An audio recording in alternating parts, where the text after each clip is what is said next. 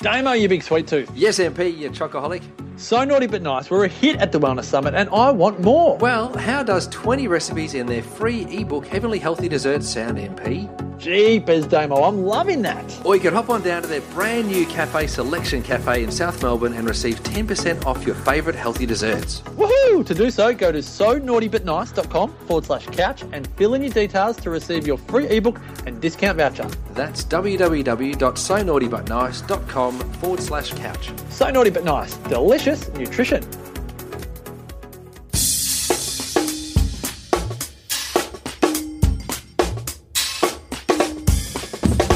TheWellnessCouch.com, streaming wellness into your lives. Pull up a rock by the campfire. It's time for that paleo show with your hosts, Sarah Stewart, Steve Hayter, and the man with no shoes, Brett Hill.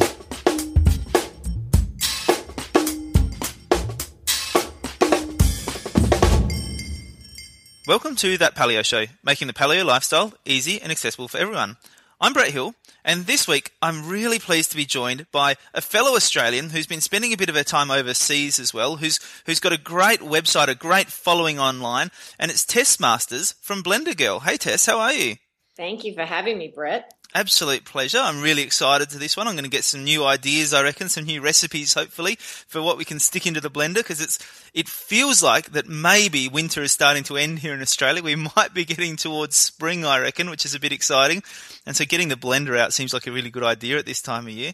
Um, so Tess, I'd love you to t- tell us a bit about your journey. How did this all happen? This whole blender girl phenomenon. What was the start of this sort of health and wellness journey for you? Oh, I um well I've always been into healthy living, but I grew up on a pretty conventional meat and three veg diet. But I was just always tired and wanted to take a nap around two o'clock. So my parents took me off to a naturopath about 20 years ago when that was, you know, a very hippie kind of a thing to do. now it's, you know, very mainstream. yeah. And he suggested I give up gluten and dairy um, and meat and I felt better almost overnight. So that was really the impetus into a revolution into the way that I ate. So I really became intoxicated and really interested in this idea of food as medicine and food um, you know, with healing. So I, you know, really became quite obsessed. You know, I read everything I could read and took a gajillion classes and I, um, you know, was macrobiotic for 10 years and then I did Chinese yin and yang principles. I was paleo and grain free long before it was paleo. And I was a raw foodist. I did, you know, vegan principles, Ayurvedic techniques, Chinese yin and yang principles, body ecology, alkalinity. Oh, I, I literally tried every whole foods diet known to man.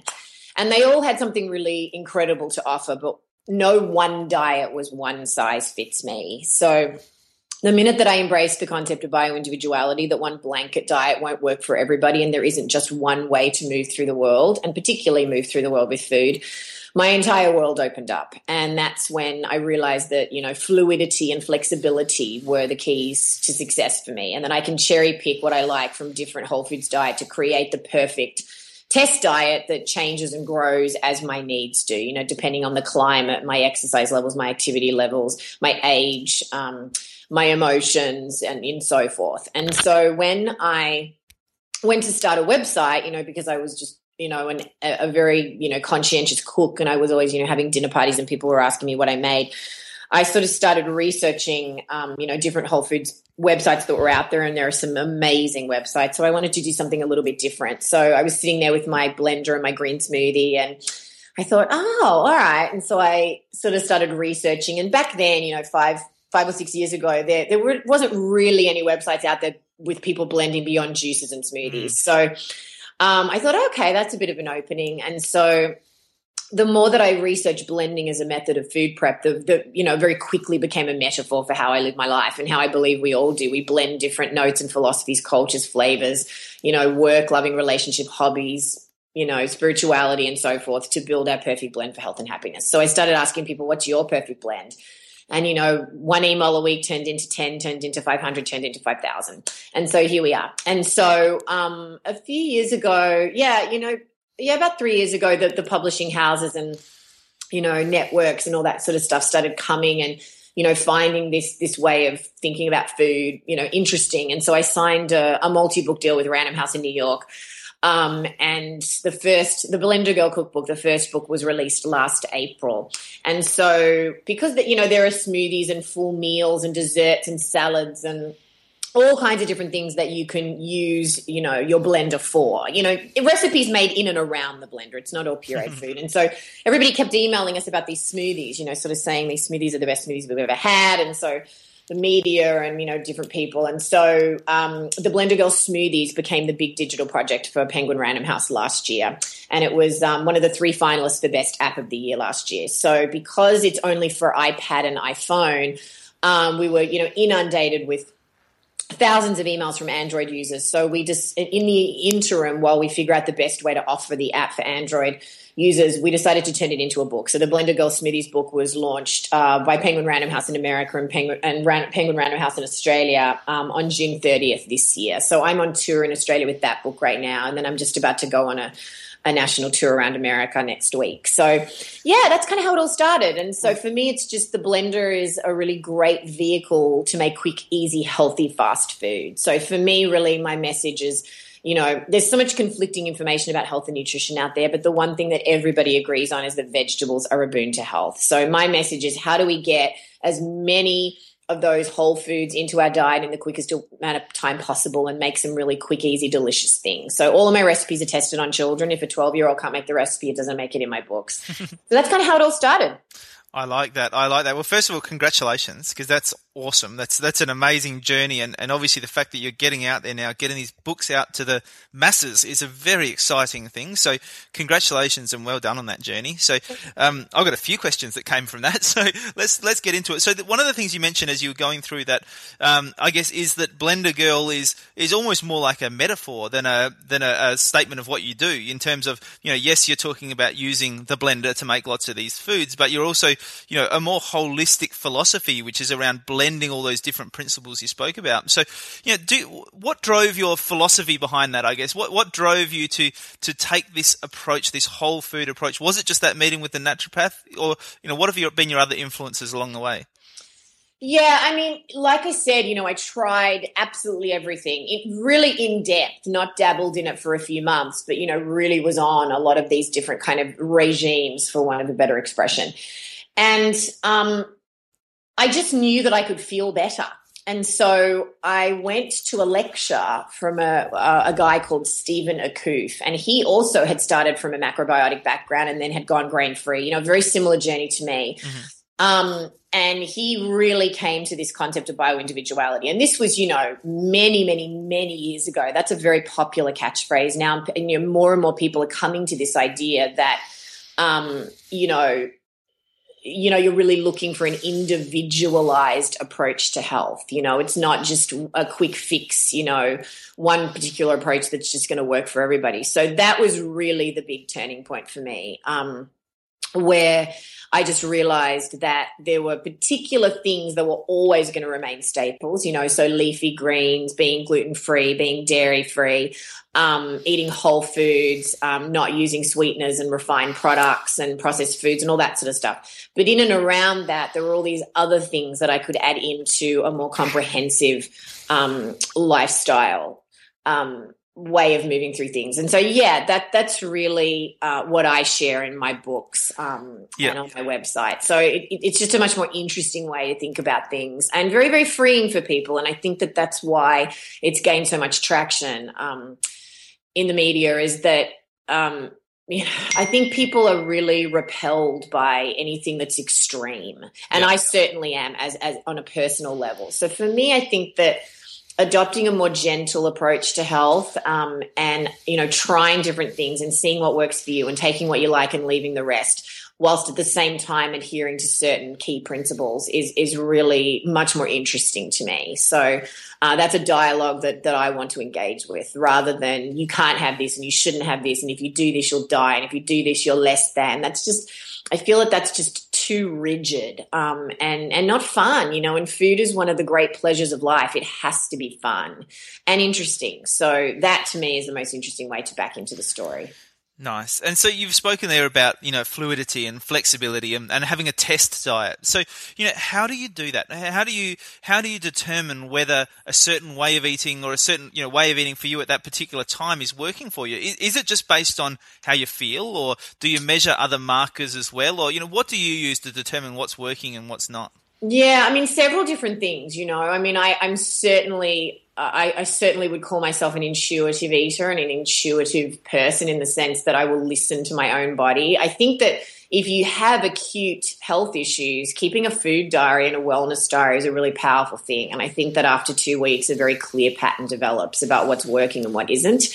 Um, I will certainly go and, and seek advice from my healthcare professionals, you know, both, both mainstream, holistic, alternative, or whatever, you know, labels we want to stick on it. But I will have my levels tested. I will do blood tests. I will, um, you know, do all of those things to determine, you know, where I'm at, you know, in my story. So I don't just self diagnose. I mean, I certainly um, you know, have a lot of diagnostic information to inform me about what I need to be doing, what I don't need to be doing. And, you know, for me, I'm very thirsty with information. I'm just always looking, you know, we're constantly learning uh, new things to do with health. Um, and we're constantly discovering, um, you know, the biohacking movement is particularly interesting to me. And I look forward to that becoming a lot more mainstream in the next year, where people are really challenging themselves to create the most nutrient dense experiences and put the most you know, uh, really give themselves a, you know, an unfair advantage, so to speak, with their health. So, you know, I'm always reading, learning from others, um, you know, engaging in dialogue with people that do what I don't do and, and, you know, speaking to my therapists and doctors and all that sort of stuff. But also, really, it all it all starts with listening to my own body. So I will um, be quite methodical. If I try something new, I will only introduce one thing at a time because otherwise it's just impossible to tell what's working and what isn't and what's having an impact. Um, you know if you you introduce you know four or five things at a time. So um, you know but at the same time i mean sometimes you know i just do it because i you know like for example okay so at the moment i i mean i travel a lot anyway but at the moment i am traveling constantly so you know i'm in, in a different time zone every you know every week and or every few days and um, you know flying and traveling is incredibly dehydrating you know so my needs are a little bit different um, at the moment than they would be if I was at home for a few weeks. You know, so just just kind of adapting to your environment and your situation is, I think, really important as well.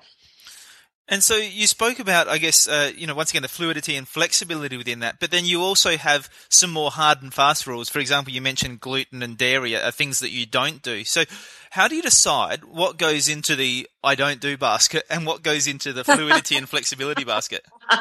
Yeah, no, that's a great question. I mean, for me, being gluten free and dairy free is a non-negotiable. I'm not a mm. celiac, and I, and, you know, I'm not lactose intolerant or have a severe dairy allergy, but I certainly have an intolerance to those things. And you know, I think there's enough research out there for me to make a clear determination that on an individual basis, those are things that I'm never going to touch again.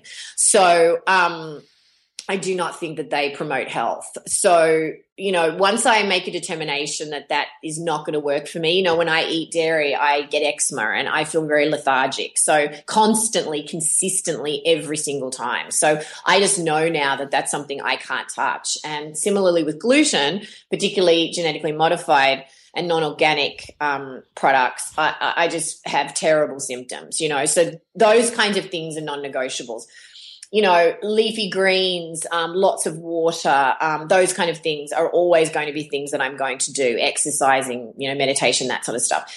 In terms of the flexibility thing, um, you know, I, I, might be a very, very, for example, I might be a very, very strict food combiner. And then I might find that my body has changed somewhat and I can tolerate certain combinations that I didn't before. So that would go into the flexibility basket.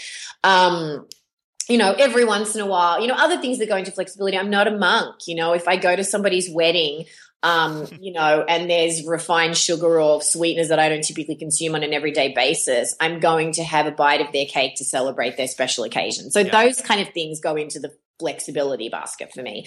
If I'm over at somebody's house and they've, you know, lovingly cooked something for me and it's something that I wouldn't typically, um, you know, consume or, you know, it's a processed whatever. I mean, obviously I never eat gluten and dairy and I am a vegan, but, um, you know, there's, you know, there's certain things that I wouldn't consume on a daily basis, but, you know, I would make an exception for, you know, sweeteners and things, you know, just things like that. You know, I'm not, kind of an all i think an all or nothing approach um, is dangerous so um, yeah i can be flexible about those kind of things Nice. I like that. I think I think that's a good way to go and, and I agree with you. You know, and, and there are probably some people listening to this podcast who perhaps don't have that flexibility. You know, some people have I guess the more um, you know, gross intolerances to things say, Well, I can't do that, I can't have that flexibility and I guess, you know, I'm probably more similar to you, or I am lucky enough to have that flexibility where if I do stray every now and then, then my body tends to deal with it pretty well, so long as I'm doing the right thing most of the time. And so I guess as you said, it's about about finding out that individuality of what works for you, isn't it?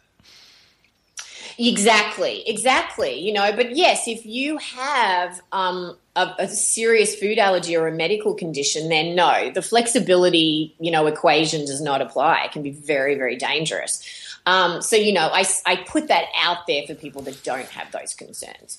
Um, however, having said that, you know, even when you are working with certain dietary or health limitations, I hate using that term, but, you know, or parameters, I should say. Yep. If that's part of your story, you know, I still think that there's a way that we can approach food from a place of abundance um, as opposed to a place of depletion. You know, so even if you are a celiac or you're, you know, you're following a paleo lifestyle, I really prefer to frame my food story around what I can have and a celebration of yes. the abundance of things that I can eat as opposed to framing my food story backing into it from a place of what I can't have. So I do, no matter what people's circumstances are, encourage people to, to have that approach to food because it's much more joyous. It's much more of a celebration.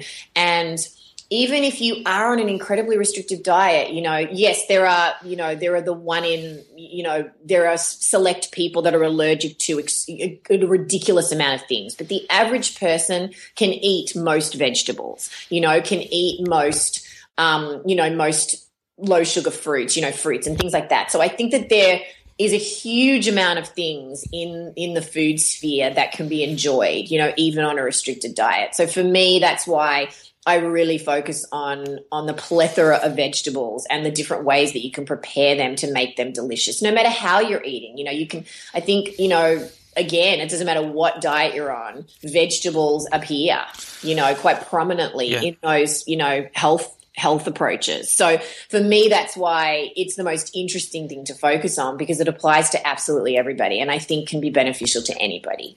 Yeah, absolutely. And we often talk about that on the, you know, within the paleo diet as well. You know, one of our good friends, Claire from Indie Nature, and she always says that she eats more vegetables than a vegetarian, you know. Absolutely. and I, everyone can say that, you know, I mean, I think that, you know, there's this popular misconception that vegetarians or vegans or, you know, whatever are these incredibly healthy people. Well, potato chips are vegan. You know, there's yeah. lots of, um, you know, ways that that people can can live an unhealthy story within those parameters. So I mean, I think that's why again I will always go back to vegetables. But again, you know, a lot of people just don't find them exciting. So that's why you know, I think blending them and using the blender to infuse, you know, sauces and dips and spreads and smoothies and drinks and main meals, you know, with as many nutrients as possible and making them as delicious as possible is is, is exciting to me to show people that that they can be really delicious and, and fun.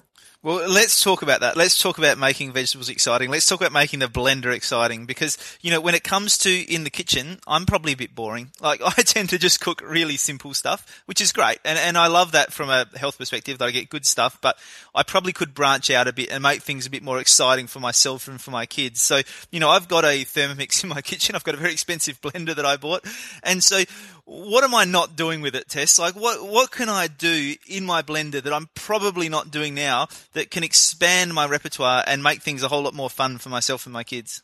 uh, well, I mean, I think I, get, I, I, will say though that simple is good. Simple is very good, yeah. you know, because it makes it very easy and accessible. So, you know, um, I think branching out can also be very simple, you know. So a simple, you know, herb infused, leafy green infused pesto or chimichurri sauce or salad dressing or dip or spread, you know, can turn that otherwise bland bowl of, you know, steamed or roasted or baked vegetables into something quite spectacular. You know, we're infusing uh, those blended elements with full flavor to highlight the the taste of the more textured components. So that's really the approach that that I have to the blender. There's this popular misconception that um, you know you'd co check your teeth at the door. You know, so much of the enjoyment of food is about the textures and the flavors and the colors, and you know we're not you know throwing that all away because we're sticking some bits of it in the blender. So you know I'm a big um, you know, I'm constantly reinventing pesto, you know, and so I will, um, you know, use a different leafy green, a different sprouted nut or seed, you know, um, a different kind of acid, a different kind of oil. You know, there's there's ways that we can constantly bring be bringing more variety um, into our into our diet. You know, so for me, you know that's the, the, that's the exciting thing about the blender not just because it's quick and easy but there's there's the alchemy of ingredients that you can achieve in the blender you can't necessarily always achieve with textured food you know so for example when I realized that the, the the mixture, you know, when you blend strawberries with red capsicum is revelatory was a huge day for me. You know, when I realized that putting dandelion greens into the blender with coconut milk and pineapple makes it taste like there's a nip of rum in it for people that are abstaining from that is huge. So there's all these discoveries you make. But, you know, above and beyond dips and sauces and spreads, you know, I think that, you know, I'm making burgers in a blender. I'm making healthy you know, chia raspberry jam without any sweetener, things like that. There's lots of ways that you could. I'm making raw.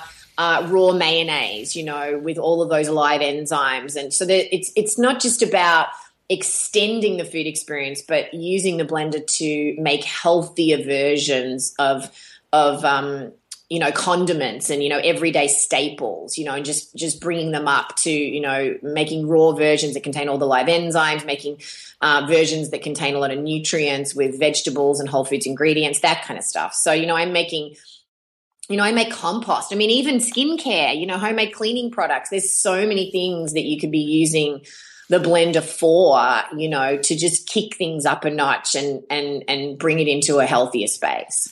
All right, yeah, that sounds great. I'm, I'm salivating. You've definitely expanded my consciousness on what I can do with my blender. So I'm going to have to get busy. So, so I guess you know, how do you start? Like, do I just get like a a simple, uh, you know, a simple recipe that I can do in the blender for a simple sauce, and do I just start playing with that, like chucking in different sauces, different herbs, different, um, you know, chili or garlic, or you know, is that the way you've done it? Is it, is it just playing?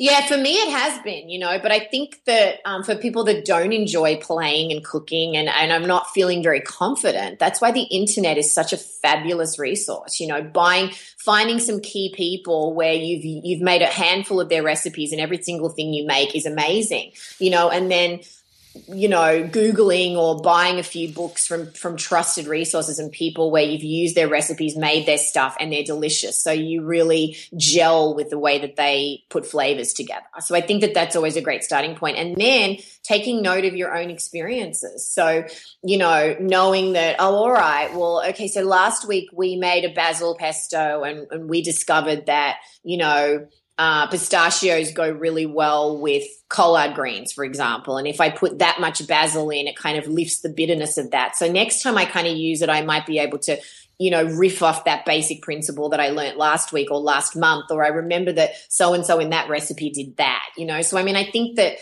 it's it's just about gathering, you know, uh, um, a, a, a, group of staple recipes that you go back to and is your starting point and then constantly reinventing them to keep them interesting. I mean, that's certainly what I do, you know, I, and for me at this point, you know, I'm just constantly wanting to put you know the next batch of ingredients together to make some discoveries about which flavors are going to go really well together you know so you know for me I do use the same ingredients over and over, you know, so I'm always using coconut oil and um, olive mm. oil and grapeseed oil and, you know, uh, hemp oil, sunflower oil, macadamia oil, pumpkin seed oil, you know, all avocado oil, you know, all of those lovely um, you know, healthy cold pressed oils that are beneficial to health. So I'm always using those. I'm always using lemons and limes, you know, lots of citrus zest and citrus juice for acids.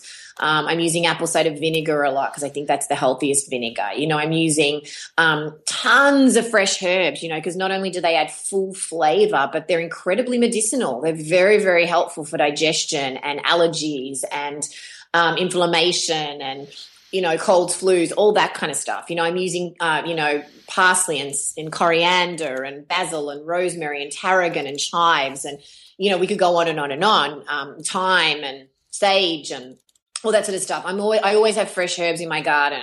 Um, I'm using spices. I use cayenne pepper a lot, um, you know, because it's such a great prebiotic and adds crazy good flavor and, you know, stimulates the lymphatic system. You know, I'm using turmeric a lot um, and cardamom, cinnamon, you know, curry powder, you know, all, all, the spices at your disposal. And just, you know, going back to those very, very simple things herbs, spices, cold pressed oils, leafy greens. You know, I feel like they're my staple ingredients. I use avocado a lot, you know, because it's got lots of healthy, mm. you know, healthy fats and is, you know, full of protein and glutathione, antioxidants, all kinds of stuff. And it's a great thickening agent, you know, in the blender for sauces and uh, puddings and dressings and all that sort of stuff. So those are kind of my, and salt, really high quality Celtic sea salt. So that's kind of my, my staple things that are always in my house and always in my pantry.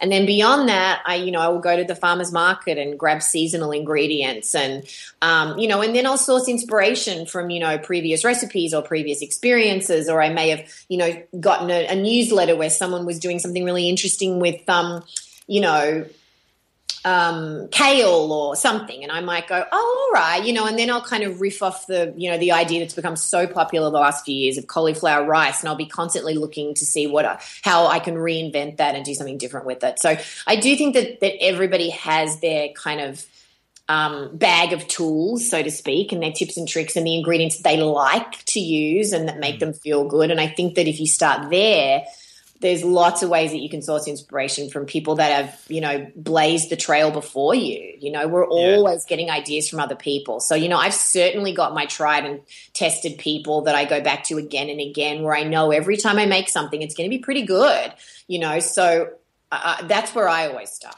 I, I, love that, and, and I'm definitely going to have to get my hands on these books because they sound fantastic. And uh, and I've always traditionally been that. I've been very much traditionally been a recipe person where I've had to get out the recipe and follow it word for word, or it's kind of ended up a bit of a disaster. But what I'm finding is the more I've done that, the more I've got in the kitchen. I am now getting to the stage where I can you know figure out what herbs go together or what things I can put in there to try and make it work, which is which is kind of exciting and as you said, fun to start playing with. So we've only got a couple more minutes, Tess. This has absolutely flown by, but it would be be remiss of me to let you go without asking you this question. So, what are the secrets to a great smoothie, Tess? Liquid. That's a good um, start. Yeah. Yeah, and icy, uh, and uh, you know, a cold, cold uh, temperature because our taste buds are temperature sensitive. We can't taste the full dimension of flavors at extremely cold or extremely hot temperatures. So it helps to lift the pungency of leafy greens and other earthy flavors. So always make them extremely cold. A creamy texture because we never want them to be, you know, earthy or bitty, you know. So I'm always creaming it up with either frozen fruits or avocado or coconut meat and things like that. Um, and then I would say the magic element just to elevate the flavors, you know, putting in some herbs, some spices, cold pressed oils, um, those kind of things. And then superfood powders for me because it's just a great way to, to really supercharge the experience with a lot of macro and micronutrients. Um, so that's kind of, that's kind of it for me. But I think that that people are often missing the magic, you know, the, the herbs, the spices, a little pinch of salt, which helps to bring out the flavors and alkalizes the blend and sort of balances the acidic effects of fruit and other sweet ingredients. Um, and I also add a half a teaspoon of probiotic powder to every smoothie I make. So that not only, you know, is a great way to get that into your diet every day, but also balances the, the, the acidic effects of some of the, um, some of the fruit ingredients and some of the, um, the other acids.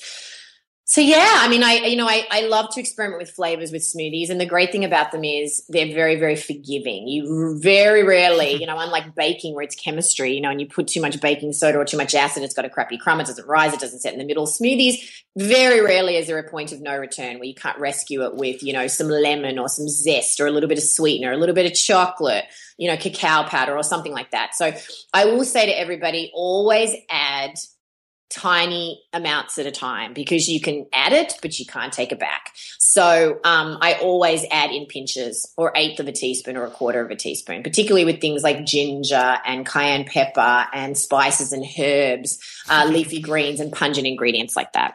Yeah, you don't want to go the tablespoon of cayenne pepper and then. Uh... Hell no. All right. Well, Tess, we're out of time. This is absolutely flown by. So, can you tell us where's the best spot for people to go to buy these amazing books? Yeah, you can find me at theblendergirl.com and I'm the Blender Girl everywhere in social media. And you can buy the books at bookstores around Australia, the Blender Girl and the Blender Girl smoothies. And you can also find them online in Amazon, the Book Depository, Google Books, all that kind of stuff. And you can get the Blender Girl smoothies app for iPhone and iPad uh, in the App Store.